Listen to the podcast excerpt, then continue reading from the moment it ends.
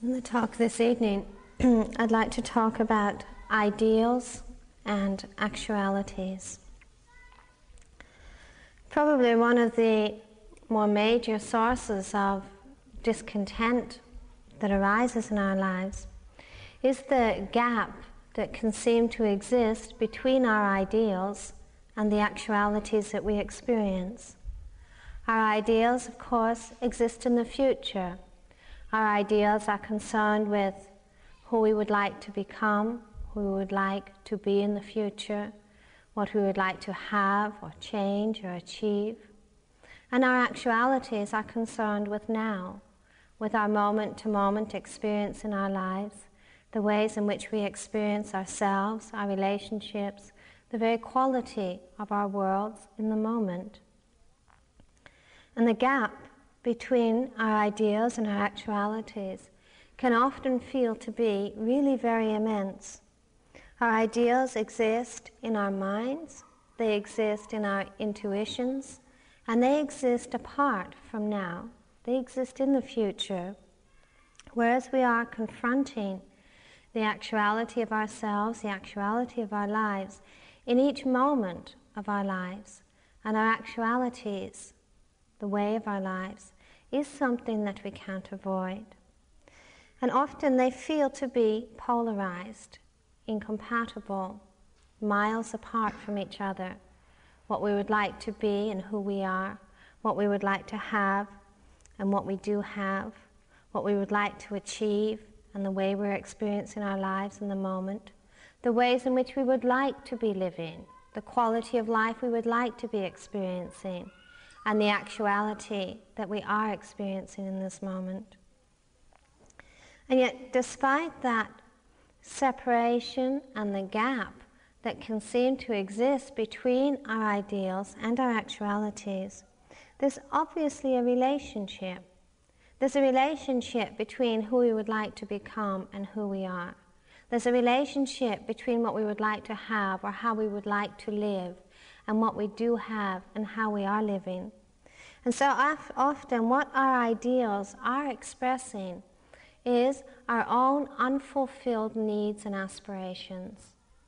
Our ideals are expressing the needs and the aspirations that we don't feel to be fulfilled in our lives in the moment.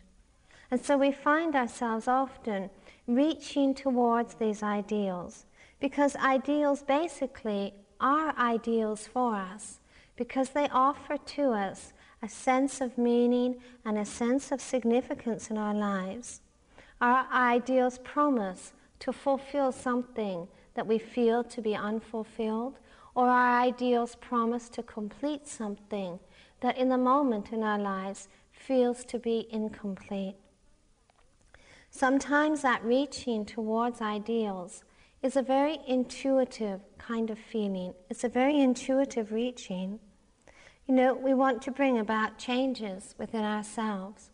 We have ideals of being loving, peaceful, compassionate, clear, because we know that those experiences will enrich our lives.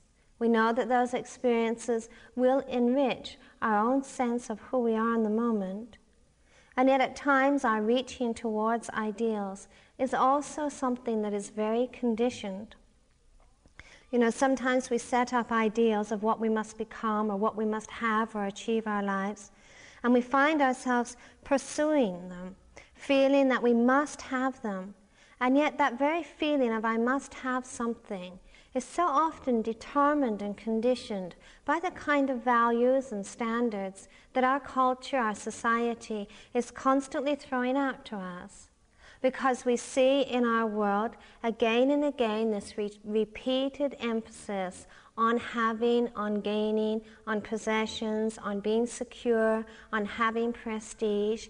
And basically, in our culture, you are a worthy person and a successful person and often considered to be a complete person if you manage to achieve these kind of values and standards that are dispensed and you're often considered to be an inadequate person or an unworthy person or a failure if you don't manage to achieve those standards which are given such great value in our culture.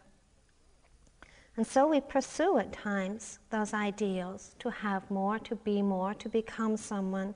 And we feel that we need to achieve those ideals. And that sense of need so much comes out of needing not so much the things that are sought for, but needing the affirmation and the approval of other people, of our society. And because we use those standards of having and gaining and achieving in a very real way to measure our own worth, to measure our own sense of adequacy, to measure our own sense of success or completion as a person. And yet, when we find ourselves pursuing that kind of ideals that comes out of this feeling that I must have something or I really need to have something, I wonder if, you, if it's not true that you've found that so often the ideals remain very elusive. Because built into those ideals is this kind of equation that by having and succeeding and gaining and achieving, basically there is a promise of happiness. There's a promise of fulfillment and a promise of completion. And yet, so often, too, that promise is one which is simply not kept or not fulfilled. We find that we do have, we do achieve, that we do gain at times, and yet that doesn't necessarily bring a sense of fulfillment inwardly. It doesn't necessarily bring peace. It doesn't necessarily bring a sense of completion inwardly. And yet, the very feeling of being left with that incompletion or that feeling of unfulfillment, lack of fulfillment, then becomes then the new motive, the new intention, simply to pursue more. That perhaps I haven't done enough. Perhaps I haven't achieved enough. Perhaps I haven't gained enough. And so often we see that those kind of ideals are really nothing more than projections that are bound in time. And chasing these rainbows, chasing these rainbows, seeking for these elusive promises, is a pursuit that basically characterizes our culture. And it's a pursuit which is the source of so much discontent and also so much insensitivity. Can see, I feel in relationship to ideals, there are both a positive and a negative effect. There is something that I would call in life to be an experience of mature dissatisfaction. And mature dissatisfaction, to me, is the capacity to look at the actuality of our world, to see the alienation, to see the, the insensitivity, to see the exploitation, and to know very deeply that that way of being and that way of living is simply unacceptable and unsatisfactory. And at times, our experiences of feeling angry or of feeling frustrated in, relation, in our relationship to the world, those feelings of frustration, I feel are very, very valid messages that tell us about the quality of the world that we live in. Messages that need to be honored and to be respected. Mature dissatisfaction is also something that exists in relationship to our own inner experience. You know, if we look within ourselves and we see that there's a repetition of destructive patterns of reaction, if we see that there's a repetition of mental states which are undermining and destructive to our well being, if we see that we hold negative and limited images about who we are that limit our own potential as a human being, then that seeing of that and the frustration with it, to me, is an expression of mature dissatisfaction. It's to see that there is a lack of fulfillment in our lives, to see that there is conflict. But to me, the basic expression of mature dissatisfaction is that it is translated into action. That when we see the unsatisfactoriness, or when we see the lack of fulfillment, Basic, basically, we direct ourselves towards actualizing change. We call upon our own resources of energy and we call upon our own resources of effort to bring about an end to the dissatisfaction that we experience. Mature dissatisfaction is really looking at that feeling of discontent or conflict in our lives, looking at the source of that conflict and really questioning inwardly if it is necessary for us to live in a way of discontent, of conflict, of dissatisfaction. And in that questioning, then, directing our attention and our energy to bringing about the changes that are needed both outwardly and inwardly to enhance and contribute to a greater sense of well being, of peace, and of rapport. When we do seek to bring about changes in our lives, we do have goals. There's no doubt that we have goals every time we seek to bring about a change. We don't try and make changes in order to stay the same. And then those goals that we are aspiring to, those goals become our ideals. And if those goals are based upon a mature dissatisfaction, then those ideals can be a source of inspiration to us. They can help us to really direct ourselves to ending dissatisfaction. And that seeking for that change is based upon a realistic vision of our own possibility and our own limitation. It means looking at the ways of both inwardly and outwardly to end the gap between actuality and ideal. And then that kind of holding of ideals is something that is positive in our lives. It is something that can bring great benefit. But there is also an experience in living that I would call an immature dissatisfaction. It's when we, we perhaps look inwardly at ourselves or we perhaps look at the quality of our lives and we don't like it. You know, we don't like who we are, we don't like the way we're living. We don't like the kind of personal world that we find ourselves experiencing. And when there is immature dissatisfaction, there's different avenues that we take. And one of the very common ones is blame. You know, we think, if only my partner was different, if only my children were different, if only my environment was different, then I would be happy. And then the source of unhappiness or the source of dissatisfaction is constantly placed and projected outside of ourselves. And when there is that immature dissatisfaction, either we find ourselves becoming extraordinarily cynical, or else we find ourselves becoming angry and resentful towards the people, the situations, the experiences in our lives that seem to prevent us from being happy, that seem to be the obstacles for us really experiencing a greater sense of fulfillment and peace inwardly. And when there is that feeling of immature dissatisfaction, then the gap between our ideals and our actualities tends to remain immense. And our ideals then are constantly projected further and further into the future. And then we might find ourselves kind of passively waiting for things or people in our outer world to change before we change. You know, and this is such a common experience probably for parents is waiting. You know, when when my children get older or when I have more time or when I have more space or when I finish this, then I'll be able to direct my attention and energy towards bringing about change that will be really beneficial for me. And in that passivity that so easily comes because of a lack of energy, basically we find ourselves accepting dissatisfaction, accepting unfulfillment, accepting a feeling of incompletion as being just the way things are just as a part of our lives. It's a very short step, really, from that kind of passivity to indifference. And the basic quality or the basic characteristic of immature dissatisfaction is inaction. It's a lack of movement, a lack of change, a lack of vitality, both inwardly and outwardly.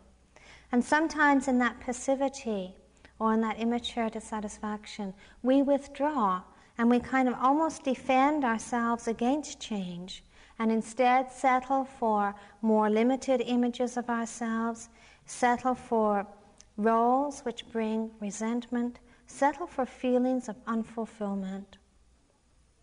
It doesn't mean, just because we settle for that, that discontent doesn't arise. Because we may indeed find ourselves being passive or being indifferent, but the very anger and the frustration and the discontent that we experience shows us or tells us really how difficult it is for us to accept a lack of completion, for us to accept a lack of fulfillment. And yet, when the discontent arises, the feeling of frustration that I don't like what's happening in my life, we tend then, in immature dissatisfaction, just to push it away, to try what, to do whatever we can not to experience that feeling of discontent. We push it away by distracting ourselves, or we push it away by substituting something else for it either in the form of pleasure or in the form of security. Ideals are, are manufactured inwardly, and ideals are also absorbed just through the, our own exposure to the culture that we live in. You know, we have presented to us all kind of manner of ideals. Certainly, there's no shortage of ideals in our world. We have presented to us all the time the kind of picture of an ideal existence where we have the ideal relationship and the ideal job and the ideal lifestyle. As children, too, we are presented with images of what an ideal person it is. You know, what it really means to be good and to be worthy, what we should become in order to feel happy or complete or fulfilled. And we absorb those ideals that surround us. And often, too, we internalize those ideals we absorb, and they become the basis for the ideals that we hold in our own lives. We create our images of what we should be, what we should be experiencing, what we should have. And ideals permeate almost every level of our culture and our being and we respond to them. You know, often ideals do really strike a chord of response within us because ideals offer us the possibility of a way of living, a way of being in which there's happiness and in which there's fulfillment. We probably, all of us, find ourselves having, if we think of it, ideals about relationship. You know, we have the ideals of the kind of relationships we'd like to have, like to experience. You know, we have the ideals of relationship in which there's kind of endless love and generosity and spaciousness and openness. We also find ourselves very much confronted with our actualities. Hmm? Times when there's pettiness, times when there's bickering, times when there's a lot of separation or distance. We have ideals about probably parenting. You know, probably we would all like, as parents, to be able to give our children freedom and support and encouragement and create for them an environment in which they can flourish and blossom. And we also have our actualities, times when we find ourselves in our roles of parents being resentful, feeling overwhelmed, um, being controlling. And at times, too, probably most of you, and I certainly have, you know, felt a kind of sense of horror when I've, you know, had this intention of creating this kind of wonderful environment, and suddenly I hear myself speaking with the voice of my father or my mother, you know, and I think, oh no, that is just not what I want to do or not what I want to be.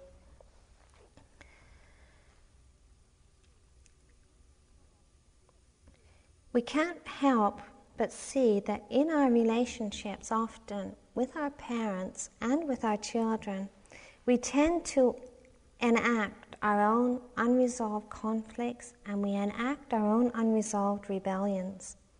You know, if you were brought up in a very authoritarian environment that you rebelled against very strongly, you may find yourself in your own relationship endeavoring to be totally unauthoritarian. If you were brought up in an environment where there was a lot of discipline and control, you may find yourself in your own relationship endeavoring to totally discard discipline and control, emphasizing space and freedom to explore. If you were grown up in an environment where there was harshness and distance, you probably find that in your own relationship, what you endeavor to do is almost exactly the opposite of it. And we can see in the very kind of mirror of our relationships how our ideals so often do represent unfulfilled desires and unfulfilled needs. And yet, seeing it, you know, sometimes we feel, aha, I want to make changes. I don't, I want to be different as a partner, as a parent, as a person. And yet, we're also very aware that willpower and control and resolutions doesn't bring about the fulfillment of our ideals. And we're also aware, too, that as long as our ideals of how we would like to be or what we would like to become, as long as they remain unfulfilled, then the conflict and the discontent that we experience in our lives is magnified. There can be mature dissatisfaction in our lives when we find things unsatisfactory and when we're actualizing change. And there's also a point when mature dissatisfaction, if it is prolonged, can turn into immature dissatisfaction. You know, if you're in that place as a parent, as a person in your life where you want to bring about changes and you try to bring about changes, but nothing happens, you, you direct energy and you direct effort to try and make things different, but it doesn't work out.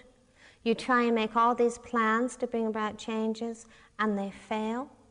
After, if there's a prolonging of that kind of mature dissatisfaction and a lack of change, then there's a point then when mature dissatisfaction through frustration and through feelings of failure turns into immature dissatisfaction when we no longer look for ways to bring about change. When we, no lo- when we then begin to feel resentful, feel angry, place blame, and instead no longer seek to find ways to bring about changes inwardly or outwardly. And that frustration and resentment is probably one of the most difficult things that we find ourselves living with. How to stay with frustration, how to stay with a feeling of, of failure how to stay with those feelings of resentment. It's extraordinarily difficult. So often, when we feel that resentment, of course, our minds begin to move dramatically. When we feel failure or resentment, our minds go to the past, and then our minds, our memories tend to be incredibly selective. You know, we remember all the kind of rosy times, the happy memories, or our minds go to the future dwell upon the future with a kind of fantasy type of thinking. And a basic symptom of experiencing immature dissatisfaction in our lives is this kind of dwelling upon either past or future as an alternative, as a substitute to really understanding the dissatisfaction that's taking place in the present. It's not possible to bypass our present in order to get to the future. It's not possible to bypass our actualities in order to fulfill our ideals. It's not possible to bypass who we are if we're going to fulfill our potential.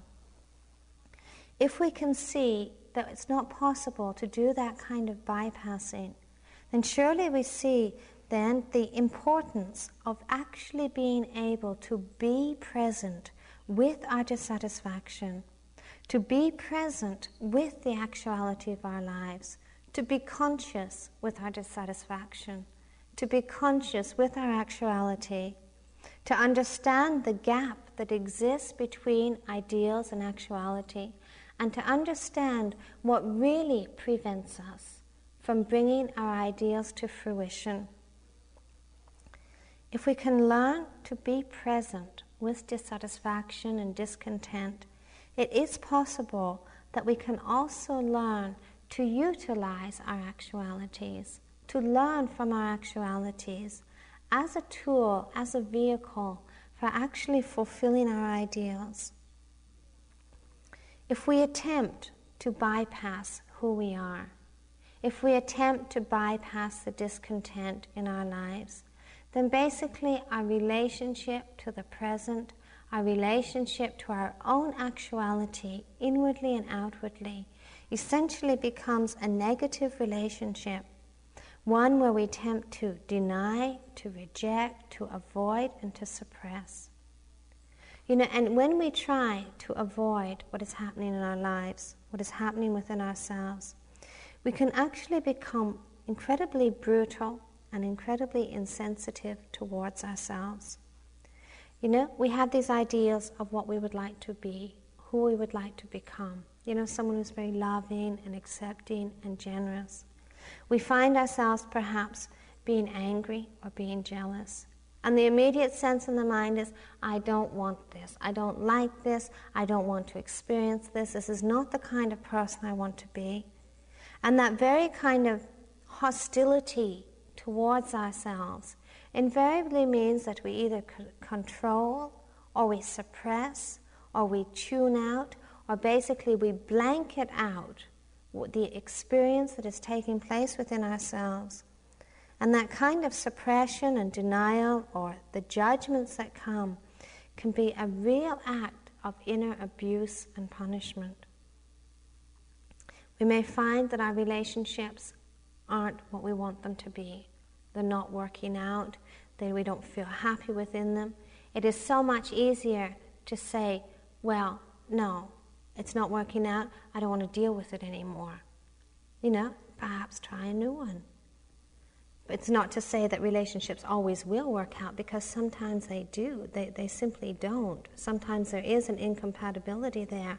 But sometimes, too, our own difficulty in dealing with the unpleasant can lead us so quickly into avoidance that we don't open ourselves to the possibility of learning and of changing, of transforming.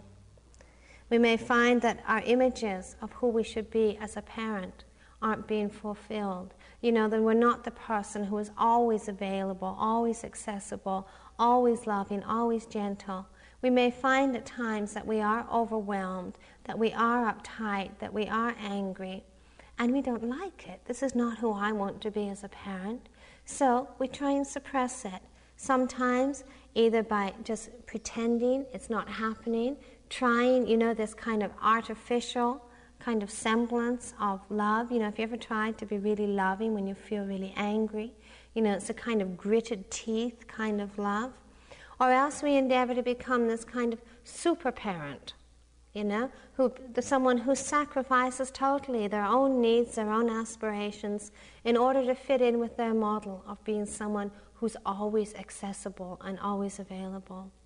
And so we can't learn that we do have needs and that our needs need to be fulfilled. We can't learn from the very feelings and the experiences that are arising in the moment. It's possible to have a creative relationship to discontent. It's possible to have a creative relationship to dis- dissatisfaction.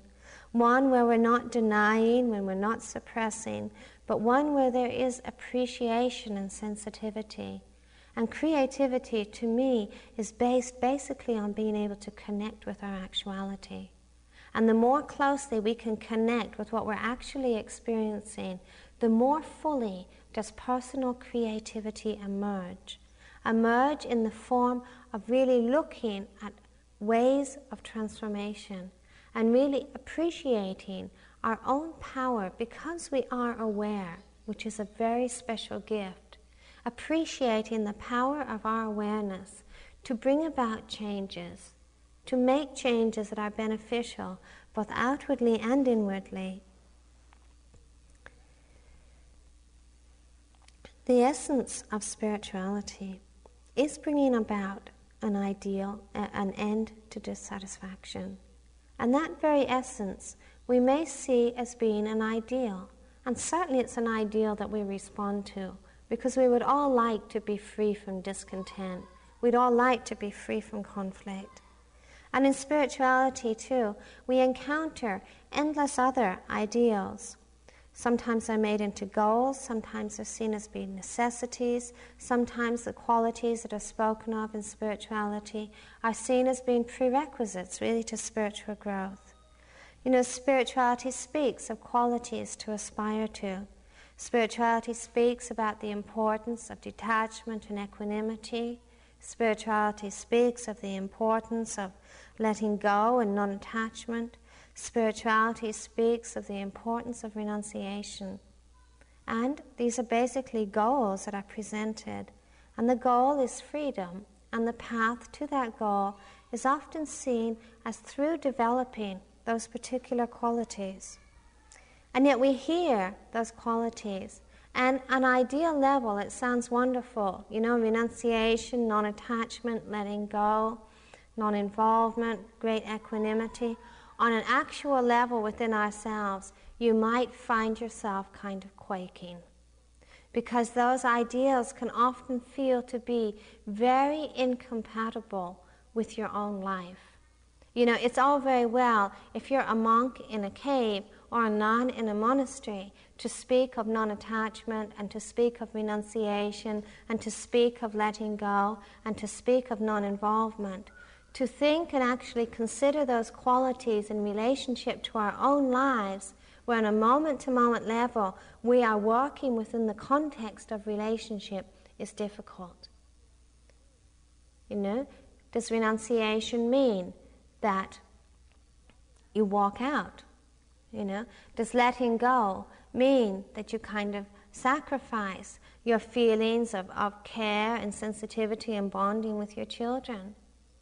Does non attachment mean a kind of relinquishing our own feelings of, of care and concern and love and, and, yes, attachment for the relationships that we're in? And sometimes those ideals can seem to be very separate from the reality of our lives, far removed, and they sound great in theory. And in actuality, when we actually begin to consider the place of those spiritual ideals in our own lives, it's very easy then to feel inadequate and to feel spiritually inferior. You know, because we probably might find that we have ideals of what a spiritual life is. And so often our ideals about a spiritual life, they are uh, revolve around, you know, a life that is very removed, a life that is very withdrawn, a life that is very divorced from the whole, from the very many concerns that we are actually involved in. We probably might have ideals of what a spiritual person is. You know, someone who is uninvolved, unmoved, um, untouched, very much transcending the kind of concerns that we find ourselves dealing with on a day to day level in our lives. And how do those qualities that are so highly spoken of in spirituality relate to the actuality of our lives? Is, there, is that gap unbridgeable? Is that gap too vast ever to be crossed? And if we, can, if we feel that it is, it is unbridgeable, can we then not find ourselves in a place where we're constantly comparing ourselves and measuring ourselves against these ideals that we hold about what a spiritual person is or a spiritual life? We know that we have chosen to live within the context of relationship, and it is a context which brings great richness and great learning to our lives. Can it be can we understand spirituality within this context? so that spirituality is not something separate, but so that spirituality is integrated into the very way of our lives, and so that our relationships are actual vehicles for enriching our own spirituality.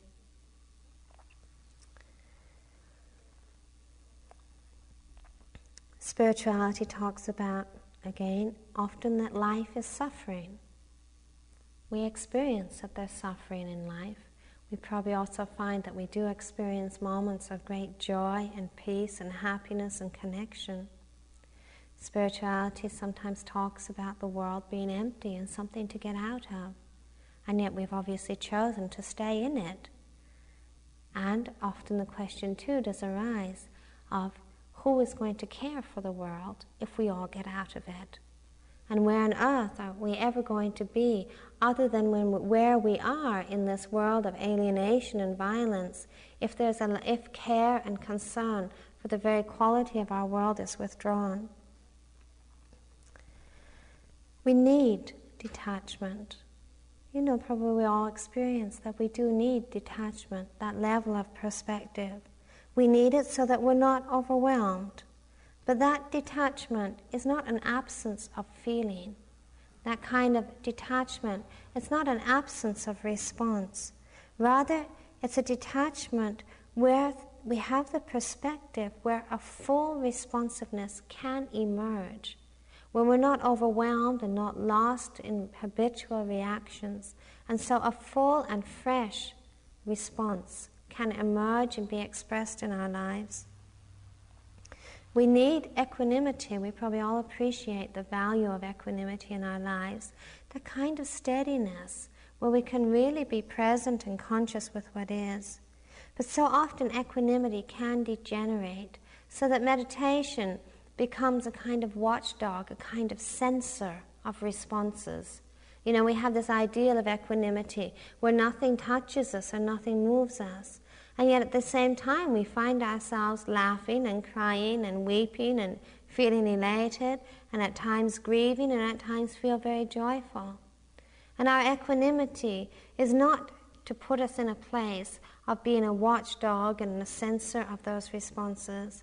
Our equanimity is to bring to us that kind of inner steadiness, that inner stability, so that we can respond. Not that we're a watchdog, but so that we can actually be present with our feelings. Our equanimity is so essential so that we can actually be present and conscious with our emotions and with our responses. We need, of course, to let go of many things in our lives. We need to let go of so much of the kind of striving that we do. We need to let go of so many of the kind of ideals that are very dehumanized and removed from our actuality. We never need to let go of trust. We never need to let go of connectedness. You know, attachment, you know, spirituality speaks of non attachment, and we can see and do experience in our lives the burden and the conflict that comes from attachment, that comes from a place of real neediness within ourselves, where we don't know how to be alone and are afraid to be alone. And yet, it's also obvious to us, probably, that attachment is part of relationship. You know, and that the, in, within the quality of attachment is the capacity to bond and the capacity to trust. But one can, we can have that bonding and we can have that trust without ever losing that inner quality, too, of knowing our own aloneness and being comfortable within that. And there is a level of attachment that is very negative and very unhealthy. And there's a kind of attachment, too, of bonding and connectedness, which is incredibly crucial to our own growth and to the health of the relationships that we're in. When we have our ideals, our ideals can be used to dehumanize our spirituality. Our ideals can also be used to humanize our spirituality. We need to be able to employ our ideals not to divorce us from where we are in our lives, but to make us more present with where we are, to actually enrich where we are.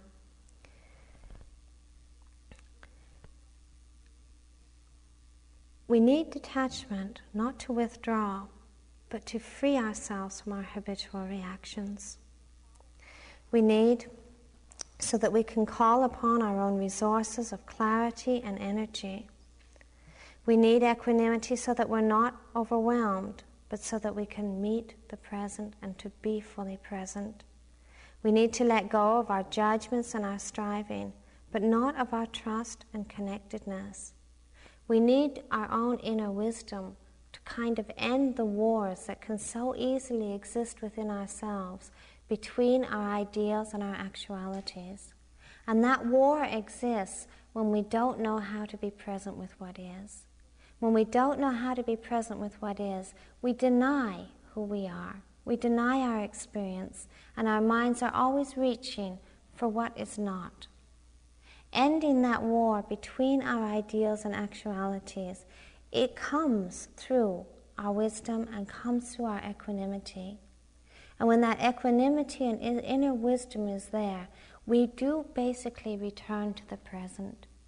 We do basically return to who we are.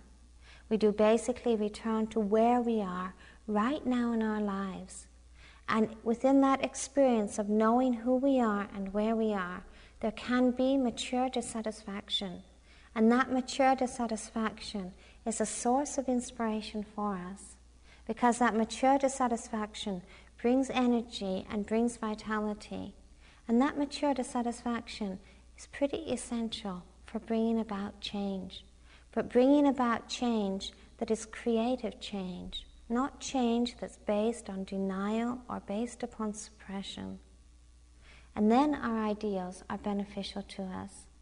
And our ideals are, based essentially upon our trust in ourselves, our trust in our own potential to be a fully clear, a fully loving, a fully generous person within our lives, within our relationships, and knowing that that potential is born of connecting with our own resources. That potential is not given to us, is not fulfilled for us by anything else. But the potential that we have within ourselves is born of connecting with the resources that we also hold within ourselves. And meditation, in many ways, is not to become someone different, not to become something. Meditation is so much concerned with kind of clearing away those veils of limited images, clearing away those, those veils of mistrust in ourselves, clearing away those, those veils that lead us to think of ourselves or see ourselves in a limited, defined way.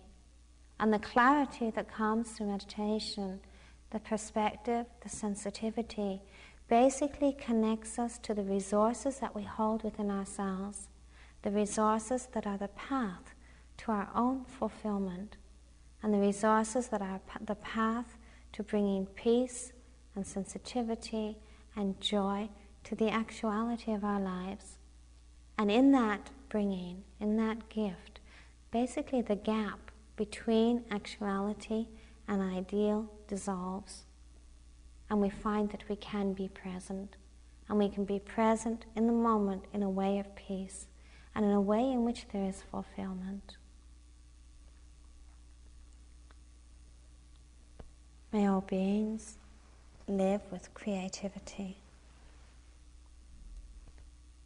May all beings live with sensitivity.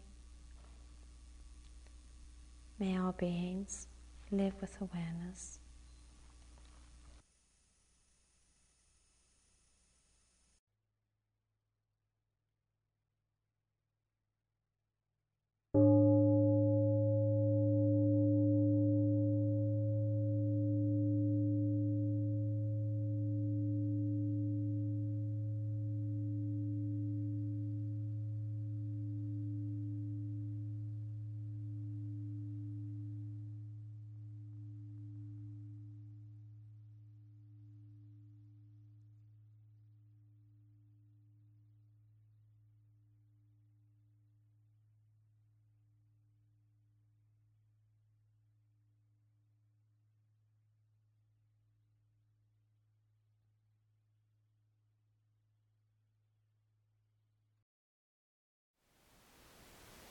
Thank you for listening.